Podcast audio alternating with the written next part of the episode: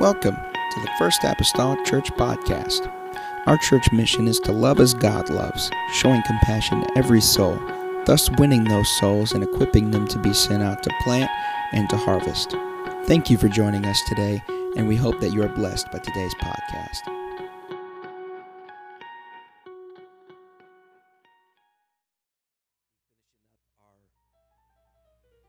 things that displease the Lord series. We'll be finishing that up this morning. And next week, we're going to be jumping into a series on the gift of repentance. On the gift of repentance. Amen. So we want to finish this up today. And again, when we look at those things that Scripture says that the Lord says He's displeased with, we can know what He is pleased with by the inverse is true, so to speak. Amen. So we're going to go to Psalm 60 uh, today, and then I'll also read from Zechariah, but I'll allow you to be seated uh, for that one.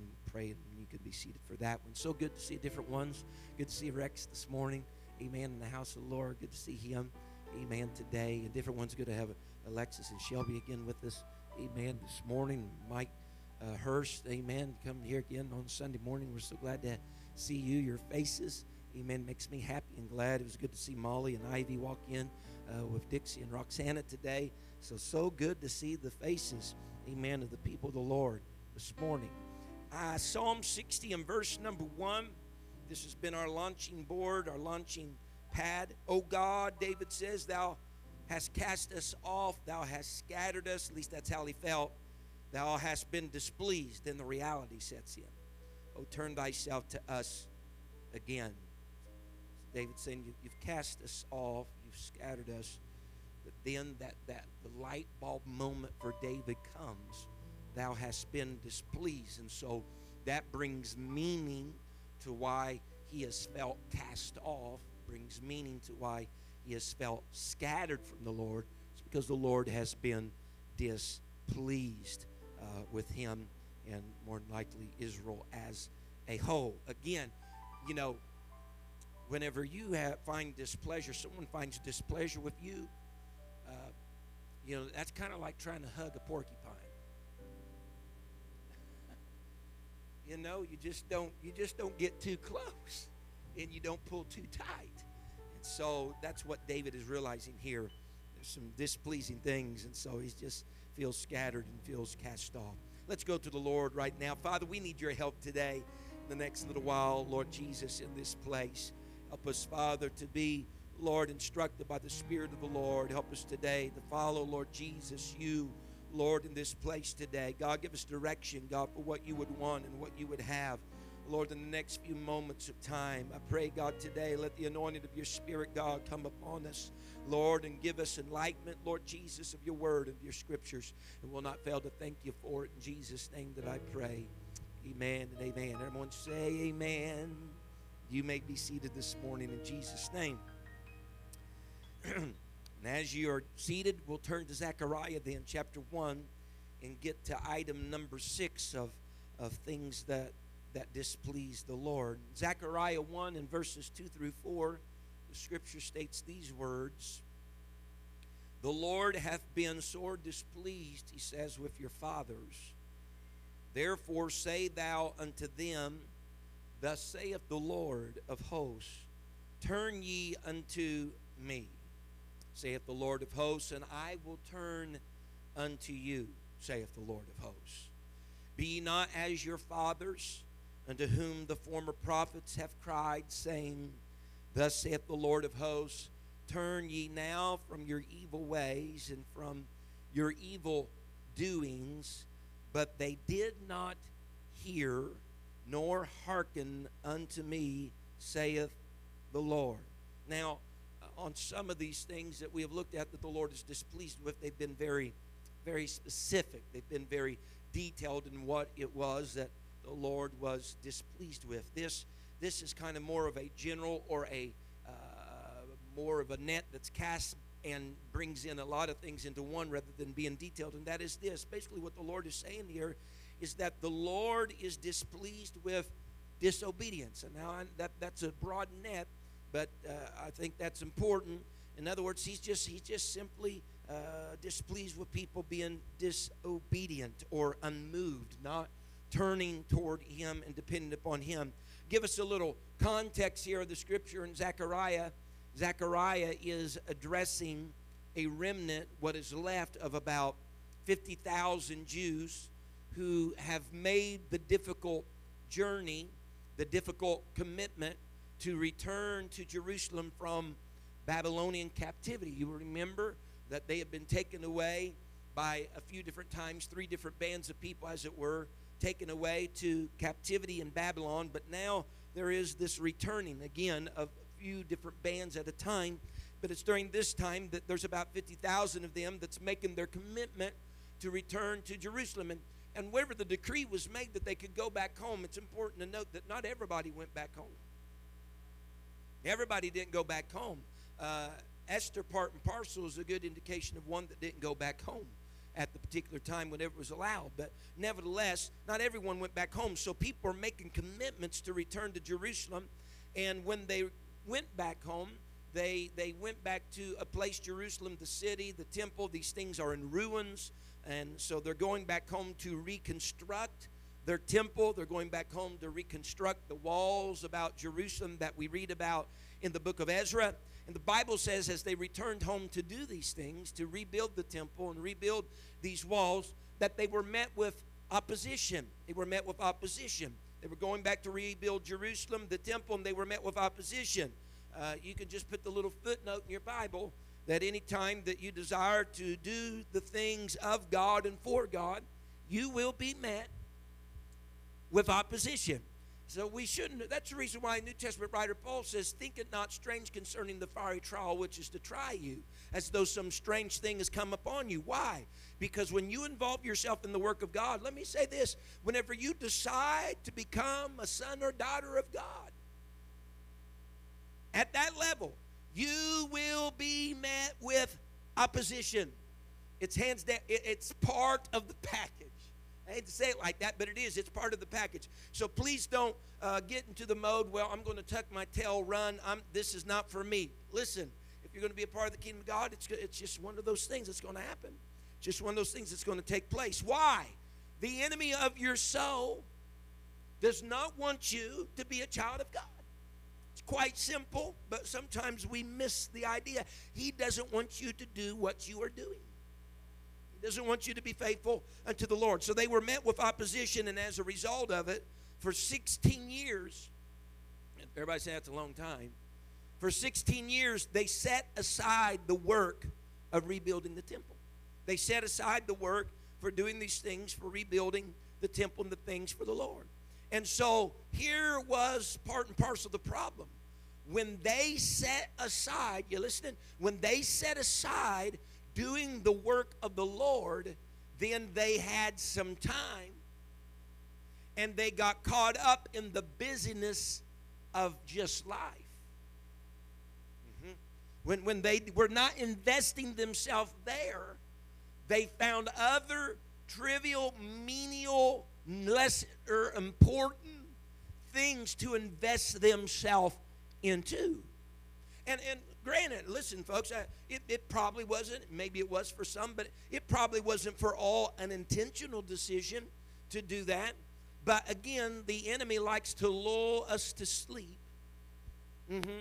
become very comfortable, and to involve ourselves in things sometimes that we believe, you know, is really no harm.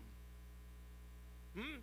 No harm, perhaps they thought to God but the Bible says it was during this moment of time that they got caught up just in the busyness of life and they left off building the temple for 16 years that God raised up a prophet by the name of Haggai.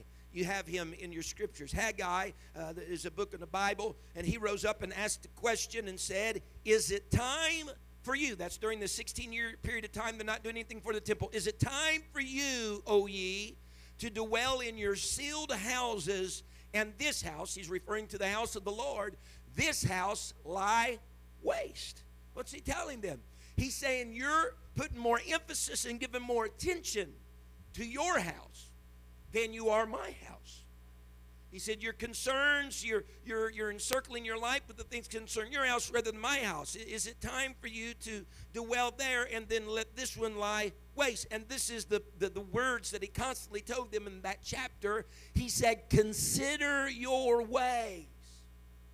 We need a, a voice from heaven every once in a while to come down and give us a consider your way mandate. That's a good reminder from time to time, and as the months and the years pass by in our lives, and we can very easily, as the adversary would allow for us to get caught up in life, for that reminder to come back. Consider your ways. Where is your time or your energy being invested? Because no matter how hard they worked, no matter how hard they worked, in spite even that they came back to their homeland and they made the commitment to come back to Jerusalem, they still needed to be obedient in building up the things that were of God. Amen. They still need to be obedient in that respect. Because if we don't watch ourselves sometimes, we can equalize activity and busy work as obedience. That's not always the case. You, you, you, can be, you can be busy or active even in a church, but not be obedient. Amen. And so it's not necessarily an equalizer right there. And so they had attended to many things. They had attended to many things, but the problem was many of the things they attended to were self serving things. Self serving things. Self serving things that caused them to abandon the things of God. They were around the temple that was being constructed. Absolutely. That they were living around that area of the temple where it was being reconstructed, but they weren't doing anything necessarily some to benefit the temple. To top it all off, according to the word of the Lord, not doing so, not doing so, didn't seem to have a real bearing or impact on their lives on the surface. In other words, although they had disengaged for 16 years, it didn't really seem, it's not affecting me. Huh? Not having really no impact here. But the people responded. If you note in Haggai, the people responded to Haggai's message and began to work in the temple again because he told them, You're going to allow this one to be waste and you and your sealed houses. And so, two months, here we go, they're starting afresh again after 16 years of no work. They're starting again. Two months into the project, the Bible says it like this in Zechariah 1 1. In the eighth month, in the second year of Darius, came the word of the Lord unto Zechariah. And so that date's very significant because when they first started to rebuild the temple, opposition came and forced them to stop. Now, as they begin again to rebuild the temple, according to Ezra, guess what's happening? Opposition is coming again. So, what we got to come to terms with is this there might not be any particular days that we can do the work of the Lord without any opposition. And so that if that's the case, because if we don't watch it, then we'll just settle over here somewhere in our laurels, and it's like we're just going to wait for the storm to pass. We're just going to wait for everything to be just right and okay, and then we'll do the work of the Lord. But if you're waiting for that, Brother Mason saying it here in my ear, that's never going to occur and happen. And see, the adversary's happy about that because I can get them in a constant spot then of just no activity, not investing themselves not trying to do anything for God, be involved in the things of God because they're waiting for whenever the clouds are going to part and there's and they're going to be sunshine, they're not going to have any pressure opposition. That day's not going to come.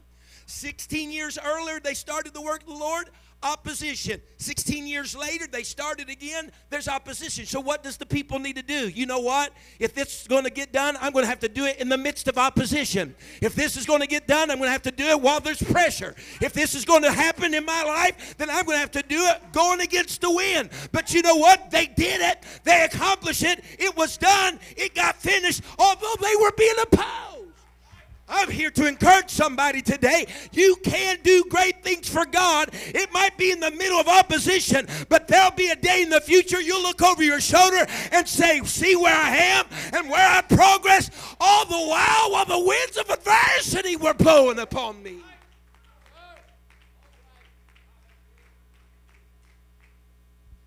Amen.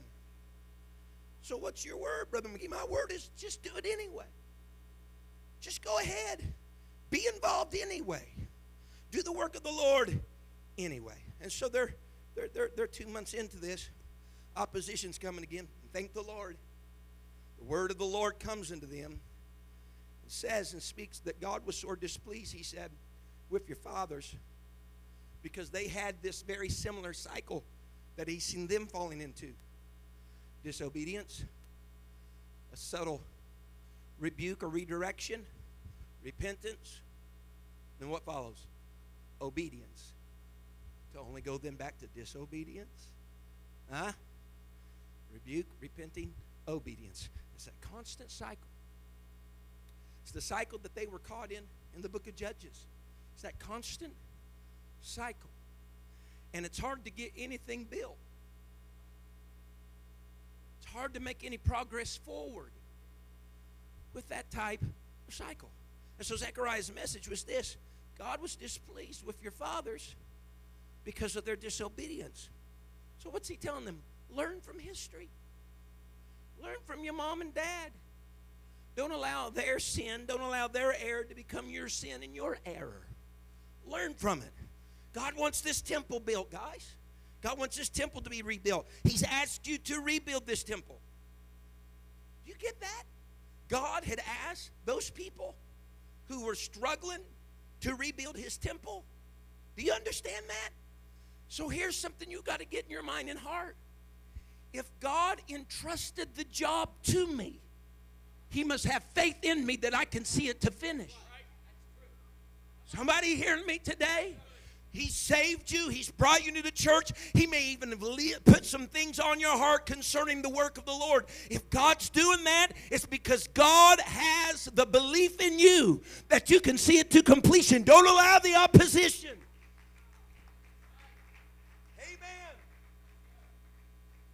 Don't allow the enemy to talk you out of what God's trying to talk you into. Amen. So says, I want you to rebuild. Don't stop for anybody. Don't let outside opposition deter you from what I've planned for you or want you to obey. Don't, don't let things, don't let my things become unimportant as you advance some of your personal itineraries. No, I, I have this. I want you to do this because I believe you can do this. Amen. So see, the people got to a place that allowed the godly things to become their, their pastime rather than their their lifeline and their lifestyle. Amen. He said, don't, don't, don't be accepting the condition of the temple as it is. You know, it's just the way things are type of mentality. Because that, you know what? The, it's just the way things are mentality can do for us in life, in any area of life. You know what it does? It relieves us of responsibility of having to do anything. You know, grass to get tall. Well, that's just the way it is. You know, it just grows. It rains. It's the way it happens. You know, shingle comes off on the roof. Well, that's just the way it is. You know, the wind blows, so on and so forth. You know, attitude after that so long is going to cause water to come in the house. But see, we, we want to assume that it's just the way it is because that lightens us having any feeling of having to be responsible. And I dare to say, whenever we say those things, it's because we really want to be detached from having any responsibility with whatever it is we're saying that about. Bible says in Jeremiah 6 and verse 15, were they ashamed when they had committed abomination? Question mark. Nay, they were not at all ashamed. Neither, and this is a key word, could they blush. Therefore, they shall fall among them that fall at the time that I visit them they shall be cast down, saith the Lord. See, constant, constant disobedience had deceived this people in Jeremiah 6, had deceived them to believe that such a life was acceptable, acceptable, normal. There wasn't anything wrong with it. The Bible says they were not ashamed when they committed their abominations because they didn't consider those things that they were doing to be any more an abomination. It wasn't, and again, the key word, look at it there, it wasn't that neither did they blush, but it was neither could. Neither could they blush. They had lost the ability. They had lost the ability to blush. They were so calloused so impervious to sin, so unaffected that they could not blush. You know, uh, you see someone get embarrassed, you know, the face turns red. It's like having that same episode happen to them time after time to where no longer were they embarrassed by whatever took place. That reaction doesn't take place anymore. It's like it's no big deal. And so these people did, they, they neither could they blush. They, they didn't embarrass them, didn't cause them to duck their head. Before this was considered an abomination. Now they do it, and there is no attachment or feeling that comes over them as though there's anything wrong with what they're doing. They're callous. The Bible says in Jeremiah 6, then verse number 16, he continues and says to them, Thus saith the Lord, stand ye in the ways and see and ask for the old paths. Where is the good way? And walk therein and ye shall find rest for your souls. But they said, We will not walk therein. Verse 17 says, Also I set a watchman over you, saying, Hearken to the sound of the trumpet. But they said, We will not hearken. So the general consensus of the people here in Jeremiah of that day was this I'm going to go where I want to go. I'm going to do what I want to do. And I don't need anyone to tell me any different. He says, I told them to walk. They said, We're not going to walk. I told them to hearken. They said, Not hearken. See, they when it speaks of the watchman there in verse number 17, to hearken to the sound of the trumpet. The sound of the trumpet was oftentimes used in the Old Testament. It would give certain sounds or certain uh, patterns of sounds for different purposes. Sometimes it would give a particular sound for just calling a general assembly of the people together. Other times, a distinction in the sound meant it was time for men together for war, to go out to war. And so, the way in which the trumpet sounded gave, gave indication to all of those that were in hearing distance what was needed, what was expected of them in that moment. And so, what it comes down to is this there was a sound of the trumpet going forward, but the people were deciding not to act in accordance with what the trumpet was sounding. They were not acting in accordance with it, although it was sounding the way it should be sounded. Amen. If it was calling them to defend themselves, they, they just weren't going to do that. But it was the responsibility of the watchman to make sure that the trumpet would give the sound. The Bible speaks that it wouldn't give a uncertain sound. In other words, that it would be clear with the sound that was being made, whether it be for war or for gathering, whatever. It would be a certain sound. And so, I'm not here to put no, uh, you know, cotton in my own pocket, so to speak, this morning. But the watchman was the overseer. He could see, hey, he had a vantage point more than anybody else because of being the watchman on the wall. So he knew when war needed to be called forth or when there needed to be a general assembly. And it was up to him that there's no certain sound. And so I said all that to say this if it seems like sometimes that I'm a little too plain behind the pulpit, it's because I want to make sure that there's no uncertainty in the sound that's issuing forth from the pulpit. I, I don't want anybody to be confused or uh, uh, not knowing what I'm talking about. I'm giving a certain sound because we need to respond according to the sound that's coming from the trumpet, if you will, to know what we ought to do. And so it was the responsibility then of the hearer to know the difference in the sounds and to react accordingly. The Bible says in Ezekiel 33 and verse 30 Ezekiel 33 and verse 30. Also, thou son of man, the children of thy people still are talking against thee by the walls and in the doors of the houses. Speak one to another, every one to his brother, saying, Come, I pray you, hear what is the word that cometh forth from the Lord. And they come unto thee as the people cometh and they sit before thee as my people, and they hear thy words, but they will not do them. Ezekiel's dealing with something very similar. For with their mouth they shew much love, but their heart goeth after their covetousness. Verse 32 And lo, thou art unto them speaking of Ezekiel here, thou art unto them, Ezekiel, as a very lovely song of one that hath a pleasant voice and can play well on an instrument. For they hear thy words, but they do them not. And when this cometh to pass, and lo, it will come, then shall they know that a prophet hath been among them. You know what Ezekiel is saying? Ezekiel saying, I, have cried out to you all, trying to give you guidance and instruction. He said to, to do certain things or go down certain paths, and you are not doing them, but you're going after your own things. And he says, he says, my voice, my voice, my guidance to you is just like a lovely song and a pleasant voice that's on the instrument. They they they hearing what I'm saying, but they're not. There's like, oh Ezekiel, all of that guidance you're giving, that sounds real good. But I'm going to do my own thing. See, it's like sing me another sermon, Ezekiel, without it having a scratch of impact on my life. Amen. And he says, well, it's going to come to pass It's going to come to pass whenever I've tried to give you guidance concerning certain things are going to come to pass and you don't do them. He said, whenever they come to pass, you, you know what you're going to know? You're going to know that a prophet's been among you. What does that mean? You're going to know what I was saying was true and you should have followed what I said. Amen.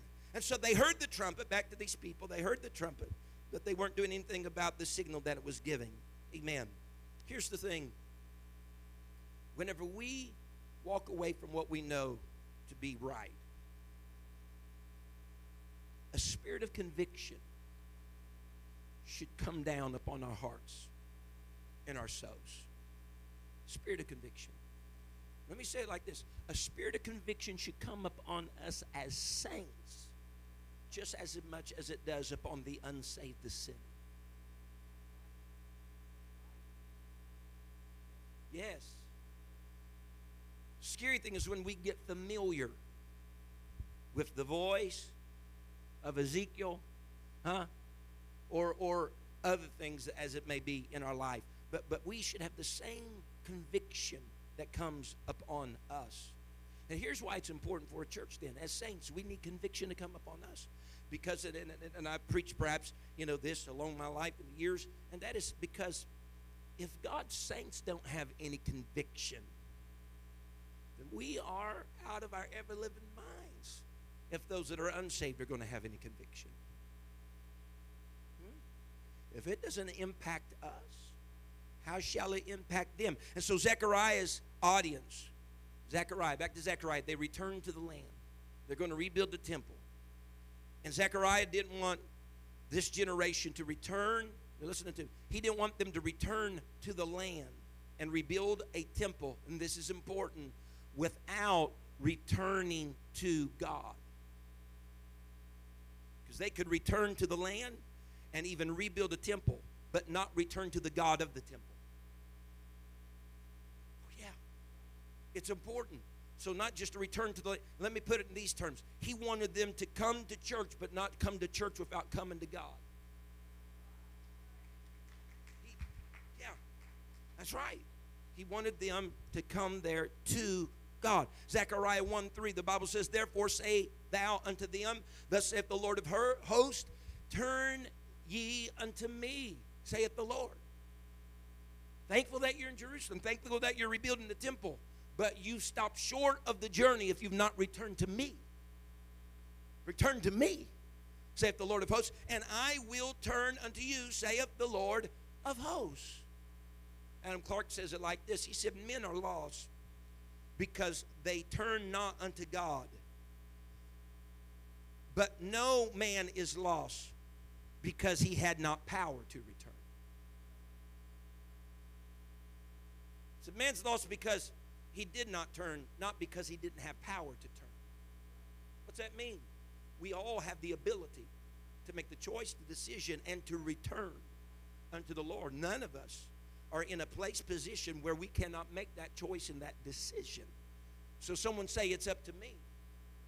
It is. It's up to me. And so God's plea is for us to return unto him, not just to his laws, not just to his statutes, but to return unto him. Because if we return to God, The laws and the statutes are a given. They are. Sometimes I think our, our approach to the Lord is different. It's like, I'm going to keep God's commands. You know what we find ourselves then doing? Pulling away and not keeping the commands anymore. Because we return to his commands without returning to him. Mm-hmm.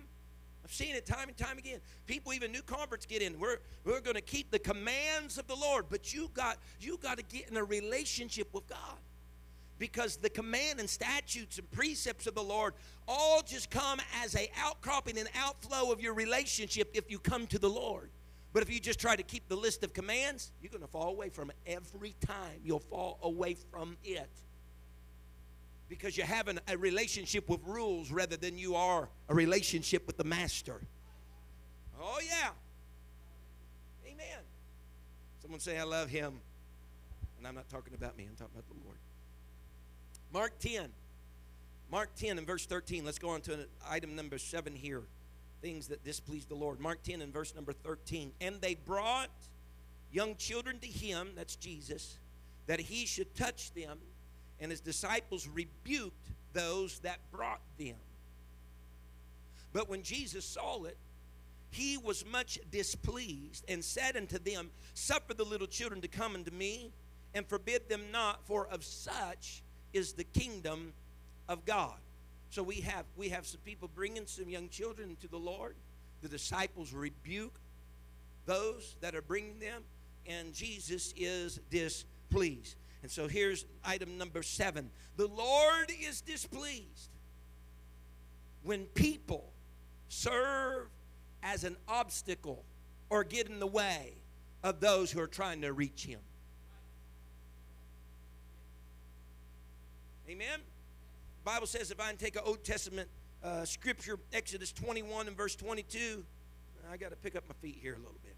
Exodus 21 and verse 22, the Bible says, If men strive and hurt a woman with child, so that her fruit depart from her, meaning her child, and yet no mischief follow, he shall be surely punished according as the woman's husband will lay upon him, and he shall pay as the judges determine.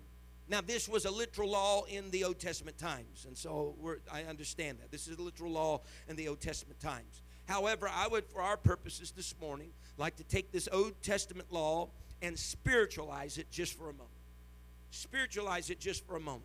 Whether it's taken in the literal sense or applied in the spiritual sense, folks, if you read that verse, this is a heavy verse to bear heavy verse to bear. And it should be a word of warning. No doubt in the literal sense for them in the Old Testament, but if I live, take it to a level of spiritualizing it, both in this sense as well. Literally, what we have here is a woman that is losing the child that she is pregnant with as a result of the strife of men.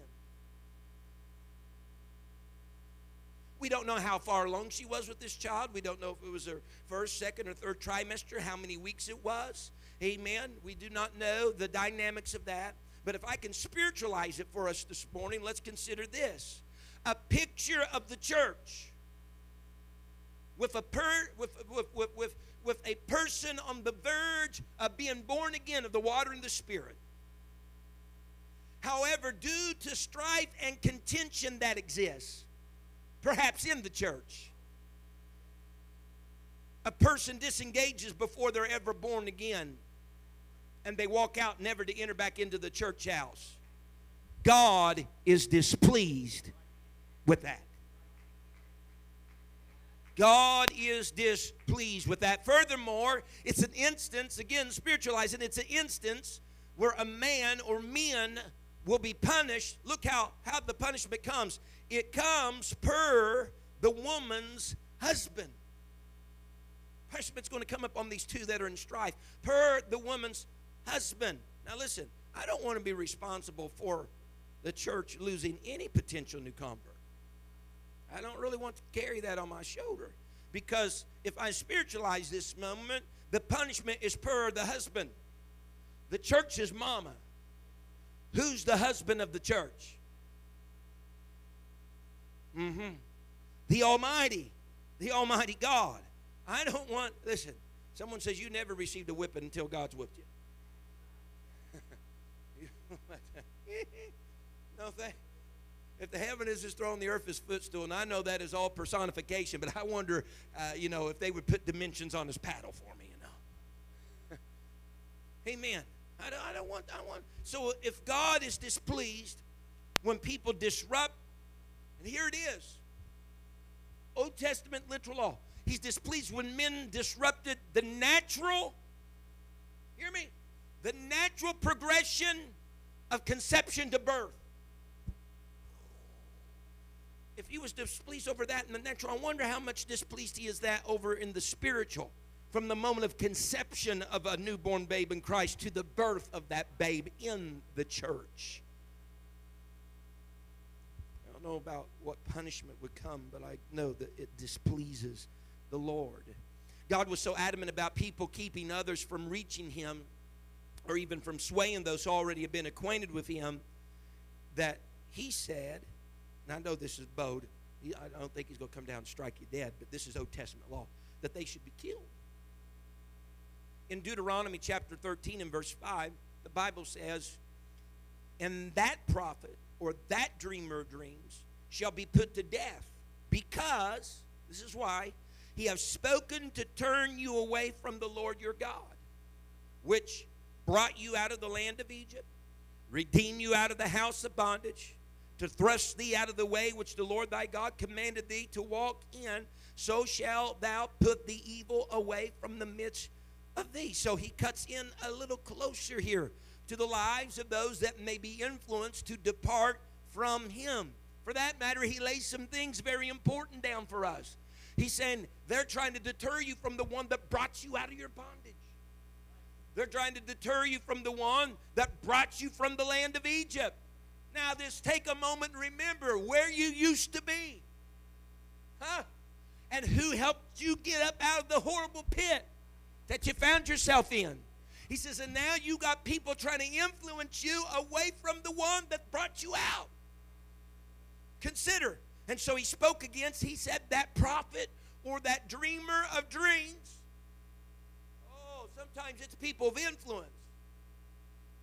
Sometimes it's people of influence that want to speak into our ears. But he cautioned them. And look, he said, even those of your own family, it could be doing these things.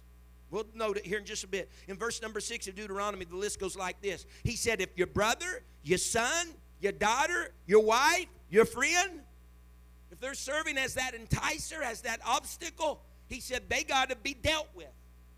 In the Old Testament, they had to be killed. He said, but they, and, and for modern day uh, language here in New Testament hour, they need to be dealt with. Deuteronomy 13 and verse 9. But thou, Deuteronomy 13, verse 9. But thou shalt surely kill him.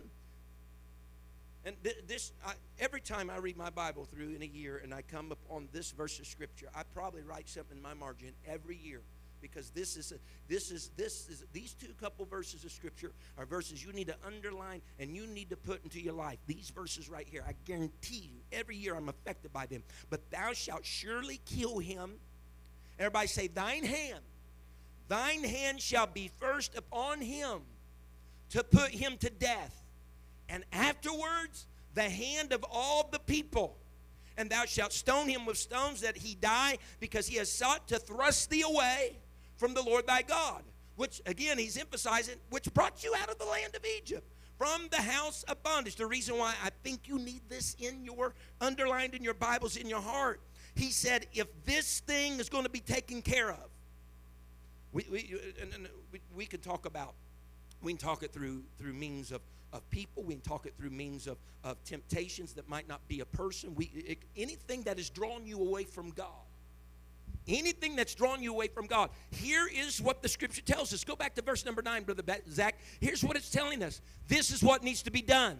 You put your hand on it. Are you hearing me? He says, whatever it is that's drawing you away from God, you put your hand on it. He says, and then everybody else will be able to put their hand on it. But see, we get the mentality sometimes, Sister Margaret, I want the pastor to put his hand on it. I want the people to have a good prayer at church, and by doing so, they'll put their hand on whatever's trying to draw me away from God. No, no, no, no, no. That's not the way that the scripture reads. He says, You put your hand on it first. You got to take authority in your life that, no, I'm sorry. I'm not listening to this voice. I'm not going to allow whatever this is to pull me or draw me away from the one that brought me out of my horrible pit. You got to take the initiative to put your hand on it first. And when you do, you get the help, you get the camaraderie of the church to be able to put their hand on it. Because here's the point it does no good for everybody else to put their hand on it if you're not taking some stand of a hand on it yourself. Trying to pray something out of somebody's life that they have no problem with it being in their life. You got to put your hand on it.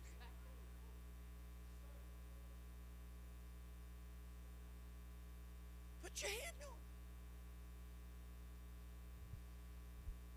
it. Amen. And so God's displeased when people try to create this wedge between God and other people or things that come. Just things. Don't even have to be people sometimes that create wedges. It's things that create wedges between them and God. They come and cause people not be able to reach what they could reach in God or deter them from God. Not only that, God is displeased when people, walk with me, people prohibit others from reaching God or deterring them from God when they may cause that individual some loss of time with God. Time lost. Almost like short term disability. Exodus 21 and verse 18, he says, Old Testament law again, if men strive, here we are again, together, and one smiteth another with a stone or with his fist, and he die not, but keepeth his bed. So what we have we have somebody injured, unable to go about the regular affairs of life, so they're kind of bedfast. 19. If he rise again and walk abroad upon his staff, then shall he that smote him be quiet. In other words, he's not responsible for a death that didn't take place or for a permanent injury because now this man is up and at least he is mobile.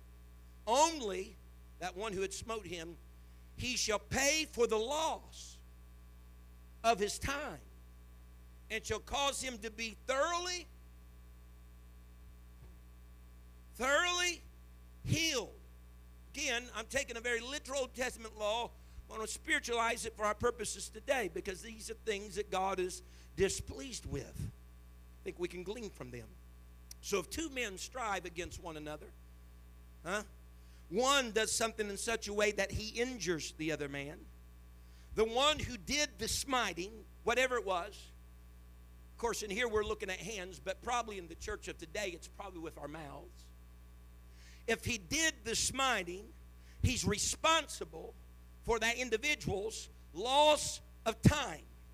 Especially if it did not kill him or permanently handicap him, he had to pay, in the Old Testament, he had to pay for the loss of time, and it was his duty to do whatsoever was necessary to cause the man that had been smitten by him to become thoroughly healed.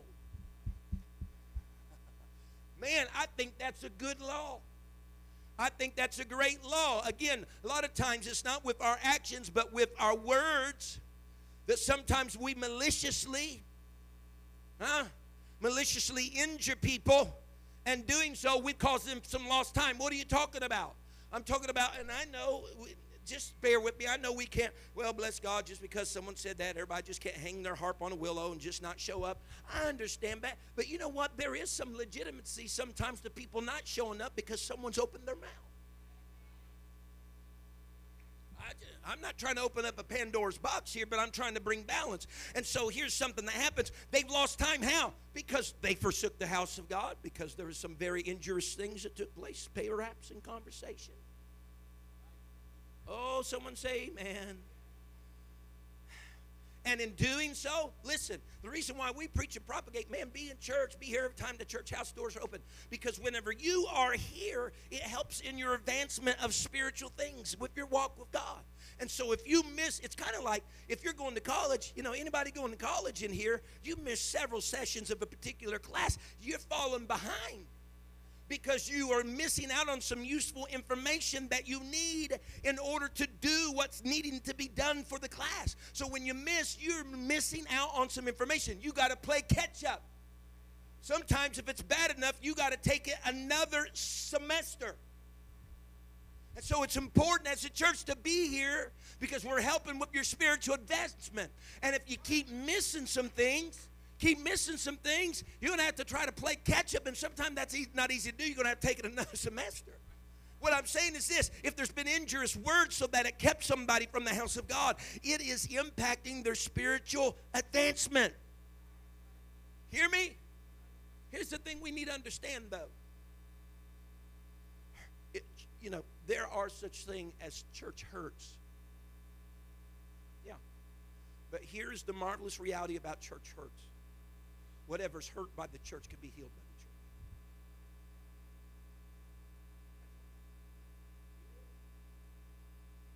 Even, even the scripture speaks of, and it's, it's, it's in the Old Testament, I'm thinking that it's in Job.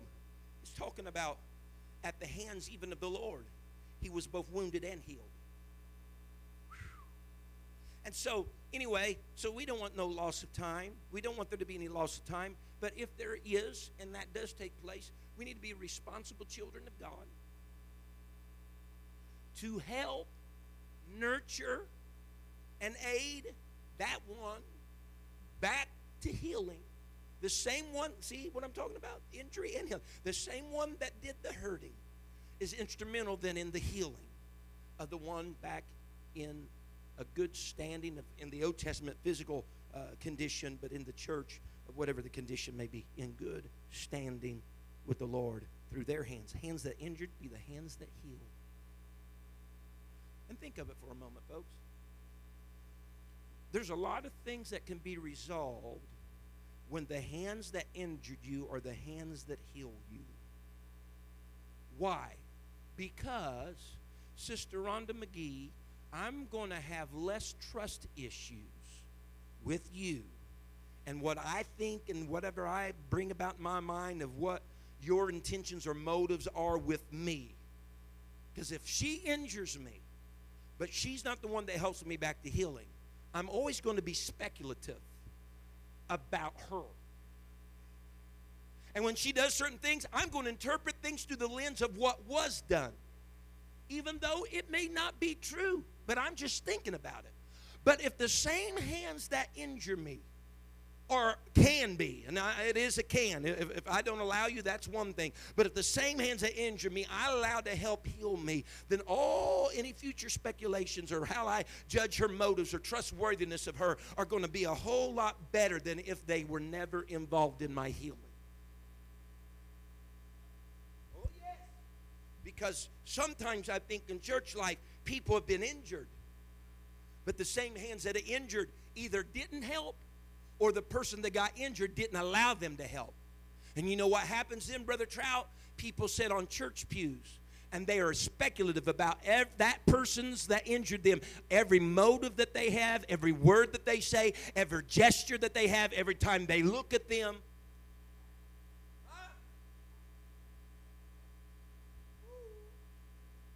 God's not, God's not displeased. God's not pleased with those things. If you can stand with me this morning, real quickly, and we come to a close here today. Real quickly, I'll just go over these seven things that are absolutely listed in God's Word that He was displeased with. We'll go to prayer this morning. Number one, He was displeased with a man who wanted to limit his service when his service was going to exceed himself and extend to somebody else. He's displeased basically with someone that had the spirit of entitlement. Number two, he was displeased when there's people on the fringe of the camp that are doing the complaining. Those that are furthest from the temple and the presence of God doing the complaining. Number three, he's displeased when there was a man who pulled another into his sin and error. David pulling Joab into his sin and error. You, I'm not, I'm not uh, endorsing anybody to sin or go to error, but if you do, do it by yourself. That's kind of kind of weird to say this morning, but if you do, do it by yourself. Uh, number four, the Lord is displeased when a man's actions are being motivated by pride. When a man's actions are being motivated by pride. Number five, he's displeased when truth is not upheld, and as a consequence, there is no judgment. Remember, judgment and justice and righteousness were all there, but they were stymied because truth had failed in the street. Truth had fallen. But judgment and all that really is in relationship to truth. Amen. Verse number six, this just brings us to this morning. The Lord was displeased with disobedience. People just basically being unmoved. I do my own thing, my own way. I'm not going to turn toward, I'm going to turn away. Uh, don't have to worry about blushing. I'm past that. No. He wants people to be moved, impacted impacted, easily impressed by him. Verse 7, the, the seventh item here is we just looked at whenever people become an obstacle in the way of those who are trying to reach the Lord. Here, by and large, what we can guess there from Mark is that the parents, we use this all times in baby dedications, that it, were, it was the parents that was trying to bring their children into the Lord. And for the disciples to say, no, sorry, man, can you imagine? Say, sorry, don't bother the Lord with these. I want you to know the Lord's not bothered. The Lord's not bothered by anybody. The Lord's people might be. People might be, but the Lord's not bothered. You know, whenever um, Jairus' daughter had died and and uh, the Lord is walking to heal Jairus' daughter. The Bible says that it was in that moment the lady with the issue of blood she had that issue for 12 years. The, the, the interesting thing in Scripture is that Jairus' daughter was 12 years old. So the same number of years that this girl had been alive, this woman had been suffering. The girl at 12 years old dies. This woman's been suffering for 12 years. As he's walking, she reaches out to touch the hem of his garment to be made whole. And she was. And then finally, the master Jairus comes to Jesus because, of course, he's delayed in getting to the house as a result of this. And they said, Master said, she, she has died. Said, we did, no need to come. We don't want to trouble you. And the Lord's response to them was this, is it's no trouble. I just feel in the Holy Ghost this morning that there may be some people sitting under the sound of my voice today because of wherever you have walked your path of life or wherever you may be in life, you just feel like a bother. You feel like just a, a, a ball of trouble, not just even to this church, but even to the Lord. I want you to hear the voice of heaven that God had for Zacchaeus or God had for Jairus' servants. Listen, I know you're feeling like don't worry about it because it's just do, we don't want to trouble you. Listen this morning, you're not a trouble to the Lord this morning. You're not a trouble to the Lord this morning. You may present some challenges, but you're not a trouble to Him. You're not a challenge for Him, maybe for us. We're humanity, but you're no trouble to the Lord. This altar is open today. This altar is open today for anybody standing here this morning that says, you know what? You know what? What I've heard the past three weeks is things that displease God, and I, have been made aware of them, and I, I accept that. I, I'm going to come to an altar today and say, Lord, I'm going to try to direct my paths and direct my ways in such a way that I bring pleasure unto you. That I bring pleasure unto you. And I think that was by and large the purpose why the Lord ever wanted to create mankind. If if Revelation says some of the things that he created, he created for his pleasure, I'm just I'm just silly enough to believe that I'm one of those things that he created for his pleasure. Amen. The Lord loves you today. Can you bow your heads in this place? The Lord loves you. You're no trouble to the Master this morning. Oh, but Brother McGee, here, here is my ball of, of mess that I've brought to church, you know, today, or seems like I bring oftentimes. You know what? You just need to bring that to the Master today. It's no trouble for him. It's no trouble for him. I've, I've had my kids sometimes have, have strings and different things, and they get it all knotted up beyond measure. and they've fooled around with it maybe for an hour or 30 minutes, try to get it undone. And you know what they finally do? They finally bring it to, to Dawn and I, and they say, you know what? We, we can't untangle this, or we can't get this knot undone. And you know what we do? We take time to sit down, and we get our little fingernails in there, and we start to work with it. Sometimes we got to get some tools to work with it. And sometimes, here's the reality, sometimes there are some knots, Mike Penrod, that are just, it seems like beyond being able to contend with. But you know what we do? We just cut out the areas that have been damaged. And we do a repair, whether it's a yo yo or whatever else. And you know what? They're able to use that thing. Having been damaged, but the damage removed and a repair being made, it's able to be used. I believe this morning that God is able to do a similar thing in somebody's life here this morning. Hallelujah. These altars are open. You're no trouble to Him today. You're no trouble to Him today. I love you, Jesus. Ah, As we all bow down. I'm going to live a life that is pleasing. God, I bring my we trouble. all I Lord Jesus, God. Thank you for listening. If you would like more information about our services and activities, you can find us on Facebook, Instagram, and Twitter with the username FACMC. Again, that's FACMC. Thank you and have a blessed day.